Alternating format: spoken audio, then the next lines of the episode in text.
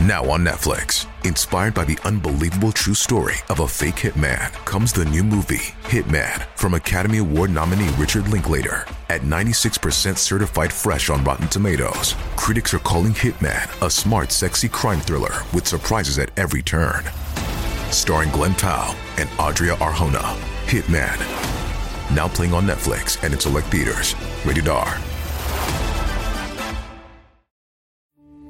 We took brought them to our land. An endless night, ember hot and icy cold. The rage of the earth. We made this curse. Carved it in the blood on our backs. We did not see. We could not, but she did. And in the end, What will I become? Senua's Saga. Hellblade 2. Play it now with Game Pass.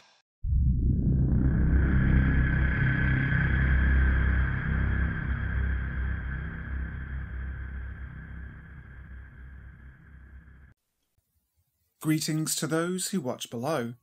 For today's US paranormal state, we're heading to Pennsylvania, a state rich with history and bloodshed. But before we start, I'd like to say thank you to those who dwell below. An exclusive channel membership you can join by checking out the link in the description box. So thank you to Steffi Ray, Wicked Witch, Lisa Watts, Lefty Kim, M.A. Way, Julie B, Jess Black Curtain, Christina Groves, and Lieutenant Punisher 666. If you haven't already, please subscribe to the channel and also check me out on Instagram and Facebook. But for now, sit back, relax, and enjoy. Our Haunted House in the Poconos by Sarah Girl.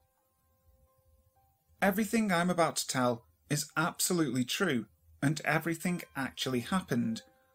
I don't live in the house it happened in anymore, but I regret never studying the history of the property or investigating the haunting that took place. Here's a little history of the area though. During the Revolution and pre Revolution era, there were Native Americans and settler massacres alike. Supposedly, the property lies along the trail that General Washington and his troops travelled on.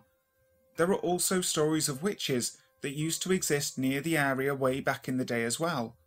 We lived in the Poconos of Pennsylvania. So much happened inside this house, but it started out small, so that I was the only one who noticed it for the longest time. It started out as hearing someone walking around late at night, going up and down the stairs, hearing the kitchen sink turn on and off, and hearing cupboards open and close.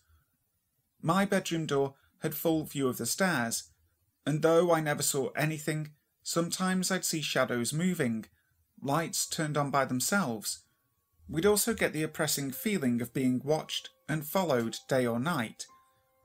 When I was home alone, I'd hear whispering voices upstairs, like people arguing or people talking about me. I'd go upstairs to check if a TV had been left on, but none ever was. While home alone again, something called out my name three times. It was long and drawn out, like something out of a ghost movie. But I think it's interesting to add, it sounded similar to my mother's voice, and I was tempted to answer until I checked that she wasn't home. A year later, I learned that something had also called out my stepdad's name, as well as touched him. One night, while playing alone in my room, a jacket which was hung off of my chair five feet away from me started swinging, all on its own. My parents, who were very paranoid about intruders, had three locks installed on our front door. They left the house and came back to find the door wide open and blamed me for it. Yet we leave our house, cat inside, and come back hours later to find the cat outside. The activity definitely worsened, however, after I moved into the downstairs bedroom. The first night I slept in there, I left a glass of water on the table, and as I lay in bed trying to fall asleep, I distinctly heard the glass being slammed onto the table repeatedly.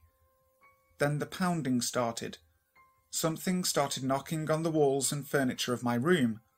I was freaked out, but tried to ignore it and just laid still there, listening, pretending to be asleep. This happened at least once a week for a year. until it finally faded away altogether. As if it were pulling pranks on me, things in my room would go missing as I was using them. I grew so used to this, though, that I learned to just walk away for 30 minutes, and I knew eventually it would return to the exact spot. I also swear that the ghost tried to get me in trouble. My stepdad changed jobs and worked with a bomb squad dog, which we were allowed to let live with us. The cat and dog didn't get along though, so while my stepdad was home with the dog, we kept the cat in my room. I'd wake up for unknown reasons about three in the morning, and every time I'd get the feeling that I had to turn on my light. So I did. The door to my room stood wide open, like a dark, gaping mouth. I'd feel something watching me. Then suddenly I'd realise, where's the cat? This always happened only a few minutes before I knew my stepdad would wake up. He'd blame me if our government dog got attacked by the cat, so I'd find the cat always minutes before his alarm went off. However, for the last year I lived in that house, things increased to the point that it felt threatening. Me and my mum often felt like we were being choked, as if hands had wrapped around our throats, stopping us dead in our tracks. For two nights in a row, I heard a strange shuffling sound float around my room. I couldn't see it, but the sound floated around my room, stopping and hovering at times until it stopped in front of me, and then left through the door again. It was like the sound of rustling paper, or maybe hissing. It was often my job to watch after the fire when my parents weren't home, and one night the antique railroad spike which we kept on the mantel flew past my head. But the worst thing that ever happened, perhaps two months before I finally left, was while I was sleeping on the couch in my room. For some reason, I'd felt unsafe in my bed, so I slept on the couch, because there I felt less exposed. After I reached up to turn off the light, I had the sudden realization that something was face to face with me, mere inches away. It made me so sick to my stomach, and I felt that whatever it was hated me and wanted me to know it. Like a child, I flipped the covers over my face and said a prayer. But later that night, I woke up to the sound of screaming and growling within my room. Someone was screaming that they needed help, that they were trapped and didn't know their identity. I tried to move, but that's when I realized I couldn't. I was completely paralyzed and couldn't move a muscle. But here's the really creepy part. It was me that was screaming, but it was not my voice, and I had no control over it whatsoever. Then every sound in my room escalated into a large, deafening roar, and I heard someone speaking above all the noise, but I couldn't recognize the language. And then suddenly, it became silent. The weight lifted off of my chest, and I could move again. I felt like there were things still present in the room with me, but I didn't dare turn on the light, for fear of what I would see. I think it's also important to note that while living in that house, everyone's demeanour changed, including mine. We all became increasingly hostile toward each other, like whatever the things were in that house wanted to drive us further and further apart. Yet, as soon as I moved away, it was as if a heavy darkness had been lifted from my life. But a lot of unanswered questions remain. The bus to nowhere. Philadelphia's Southeastern Pennsylvania Transit Authority boasts over a thousand buses that service the metropolitan area. The impressive fleet shuttles passengers to and from hundreds of destinations throughout the city on any given day. Only one, however, provides a chosen few a new lease on life. It is said that the bus that leads to emotional salvation can only appear to those trapped in the clutches of dark despair. Some, if not all of these tortured souls, are so despondent that they don't know if they can make it through another day. It is only when they reach this level of hopelessness that fate steps in to offer them one last chance of redemption. The wandering bus, as it is sometimes known, appears from out of nowhere and returns to parts unknown upon completion of its route. Although it can show up just about anywhere, it is most often spotted in the areas of West Powelton, Center City, Passyunk, Haverford, and Dauphin. Those who claim to have ridden the bus relate that they felt compelled to do so for reasons they can't articulate. They only know that while trudging through the streets lost and alone, they were thrown a lifeline in the form of a mysterious city motor coach. According to them, the vehicle sports very little in the way of identifying markings. The LCD marquee is blank. No routes, streets, or destinations are displayed. Even though the public transport SEPTA logo features prominently on the side of the bus, it is not listed on any official company manifests or transit maps. The driver, who never allows his face to be seen, seems to sense exactly who is in need of assistance.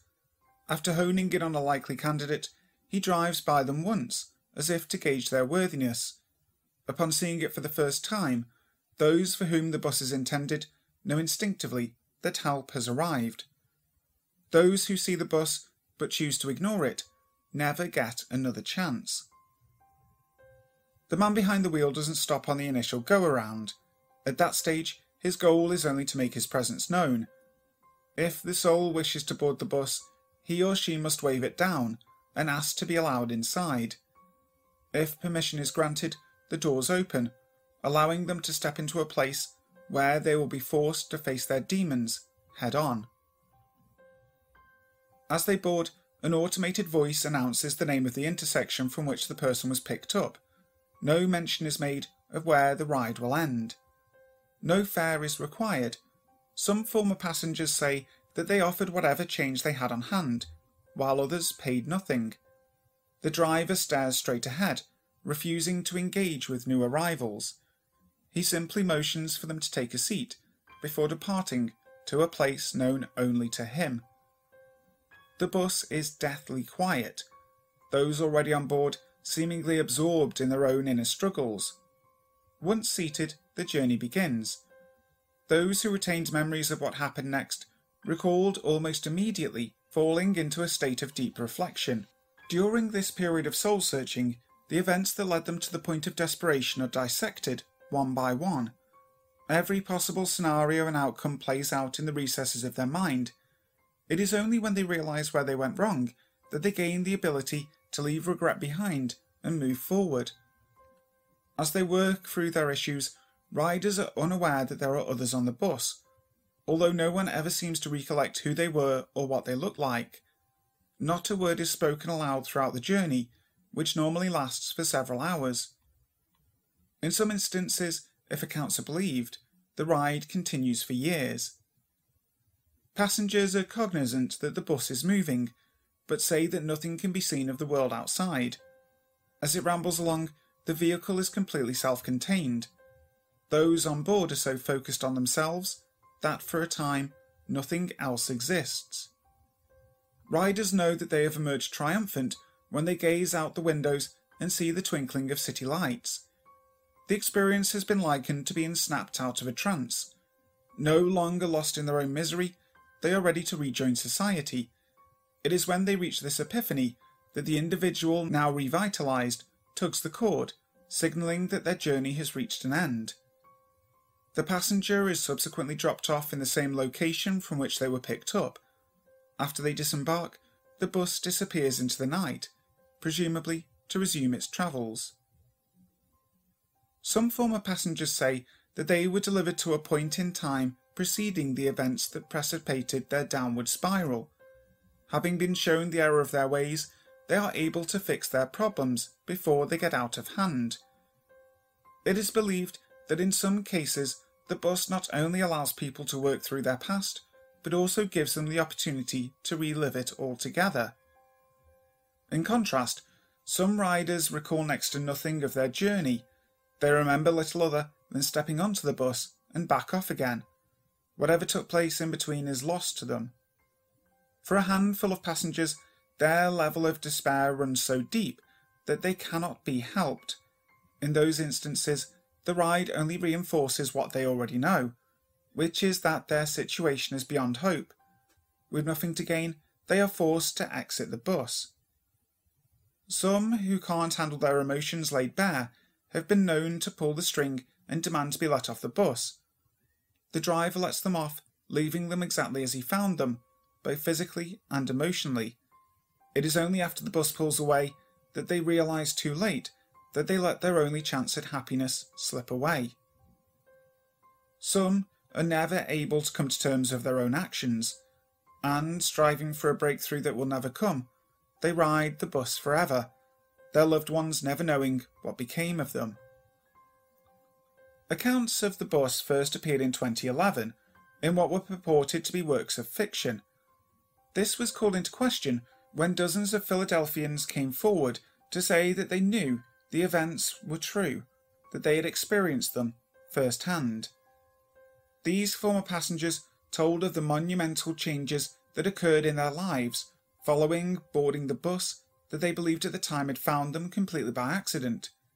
Most claimed that they had been walking along a darkened street, wallowing in self loathing, when they first saw the bus.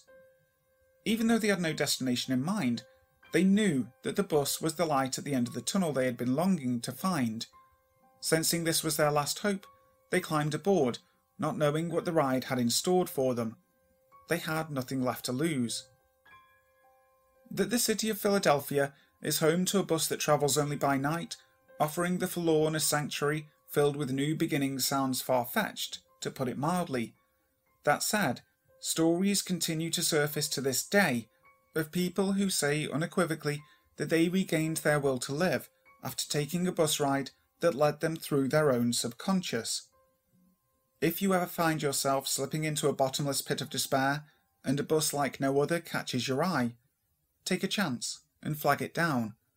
After all, some opportunities only come once in a lifetime. We took it all.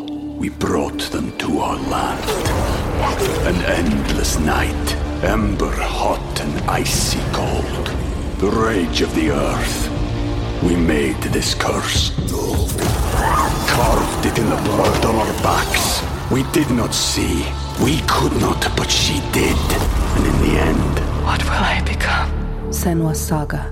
Hellblade 2. Play it now with Game Pass. Haunted Hershey by Timid Tim. This tale of a haunting takes place in a town which some call the sweetest place on earth.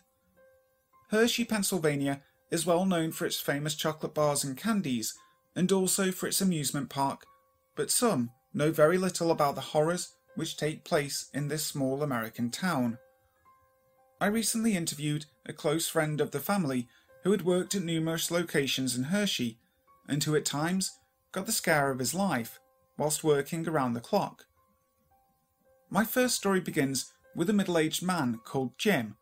Jim had been working security for Hershey Company for some time and worked various shifts around the factories, the amusement park itself, and also the old theatre.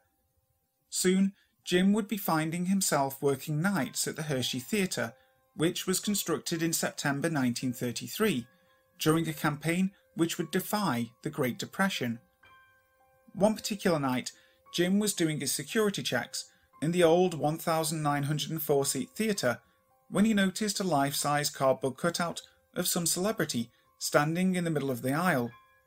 Very strange, thought Jim, as he was the only employee who was in the building on that night.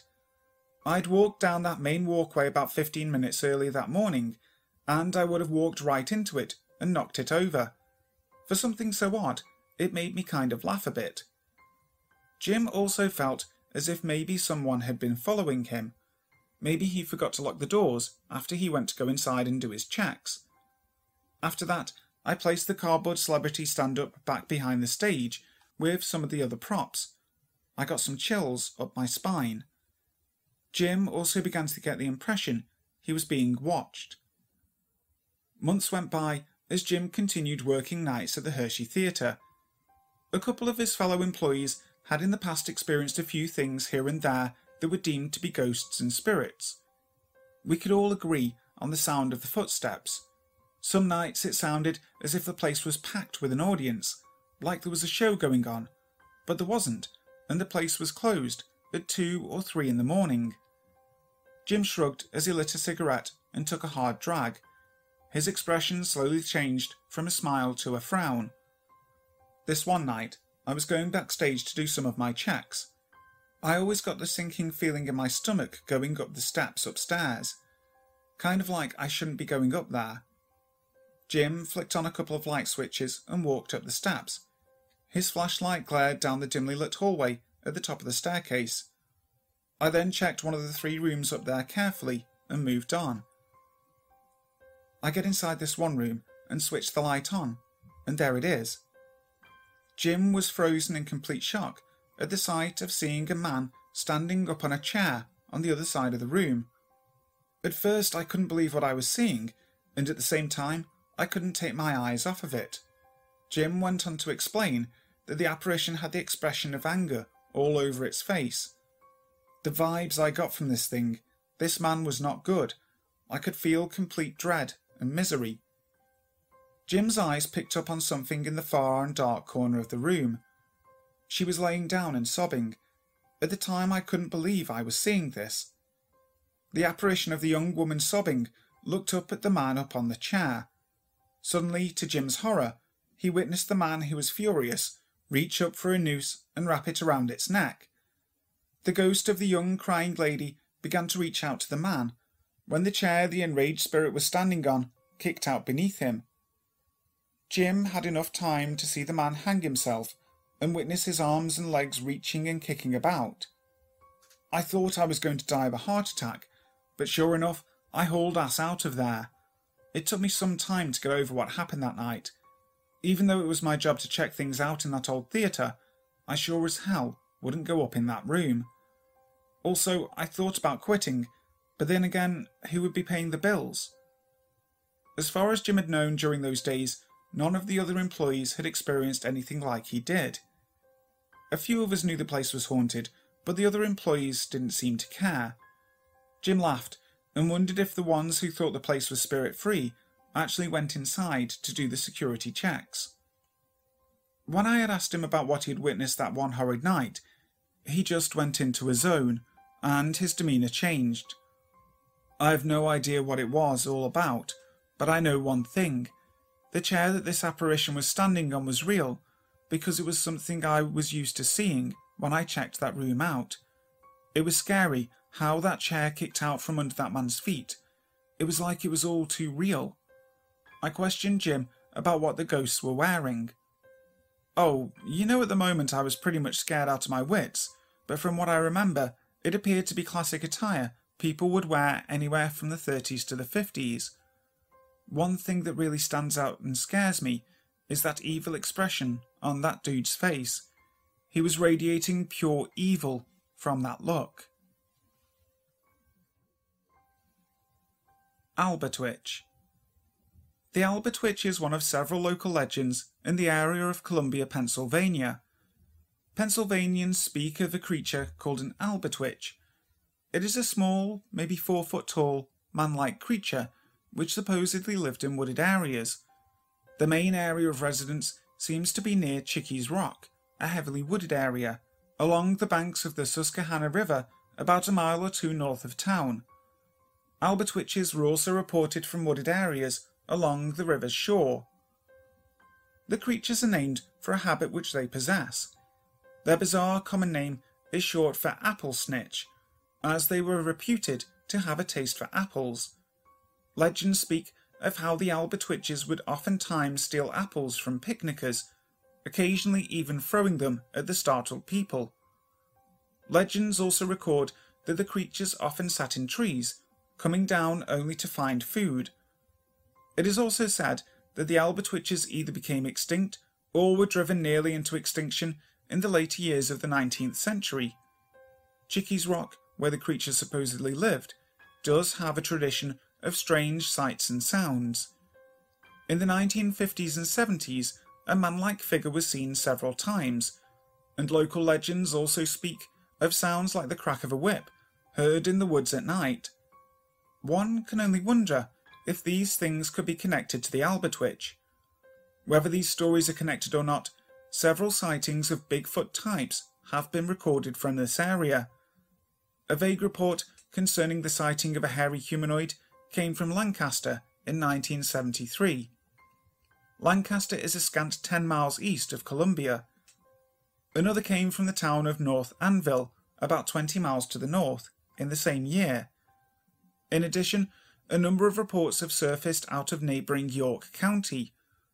Also, some sources say that the Susquehannocks, like many Indian tribes, had a belief in an ape like monster, and sometimes depicted it on their war shields. The Susquehannocks were a local tribe. Coincidentally, major evidences of their civilization were found at the base of Chickies Rock. Haunted Jail Cells by J. Lopez 1031. I worked in a jail that was built in the 1700s. I've been employed here for little under a year now, and I've experienced multiple things on my shift. I grew up believing in ghosts. It was just a thing in my family. Even today, I'm amazed with the afterlife, but I don't go looking for it. One night I came into work, and I was placed on the minimum housing unit block. At the start of my shift, I normally talk to the inmates for a little while. I bounce around from cell to cell just talking to everyone. One night I'm sitting in the officer's station dozing off. At the time, my son was about four months old, so I didn't get much sleep prior to the start of my shift. The unit I was on had two levels, and I was adjacent with cell 8. The first time I dozed off, I jumped up and looked directly at cell 8 because I saw a shadow. The shadow ran to the left, in between the inmate bunks. At first, I thought they were joking with me. This happened twice. The third time, I noticed the shadow standing directly behind the cell door, just staring at me. At this point, I fully opened my eyes, and the shadow figure was still standing there. When I stared back into the cell, the shadow ran back into the bunks. Approximately half an hour later, the nurse came up to the cell block and we were passing out medication. We went cell to cell. I told the nurse what happened, and she told me she had something happen to her on the special needs block. She said that she turned on the light in the special needs cell block area, and an inmate was about to gulp his meds when the light turned off.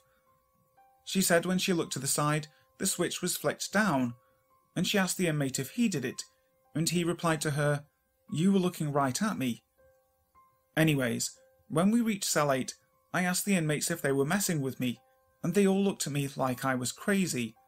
They all looked like they had just woken up. Another thing that happened to me was a cell opened on its own. This cell was marked down for repair, and it was empty. I was placed in the hole as my post for the night. The hole is where people go as a punishment.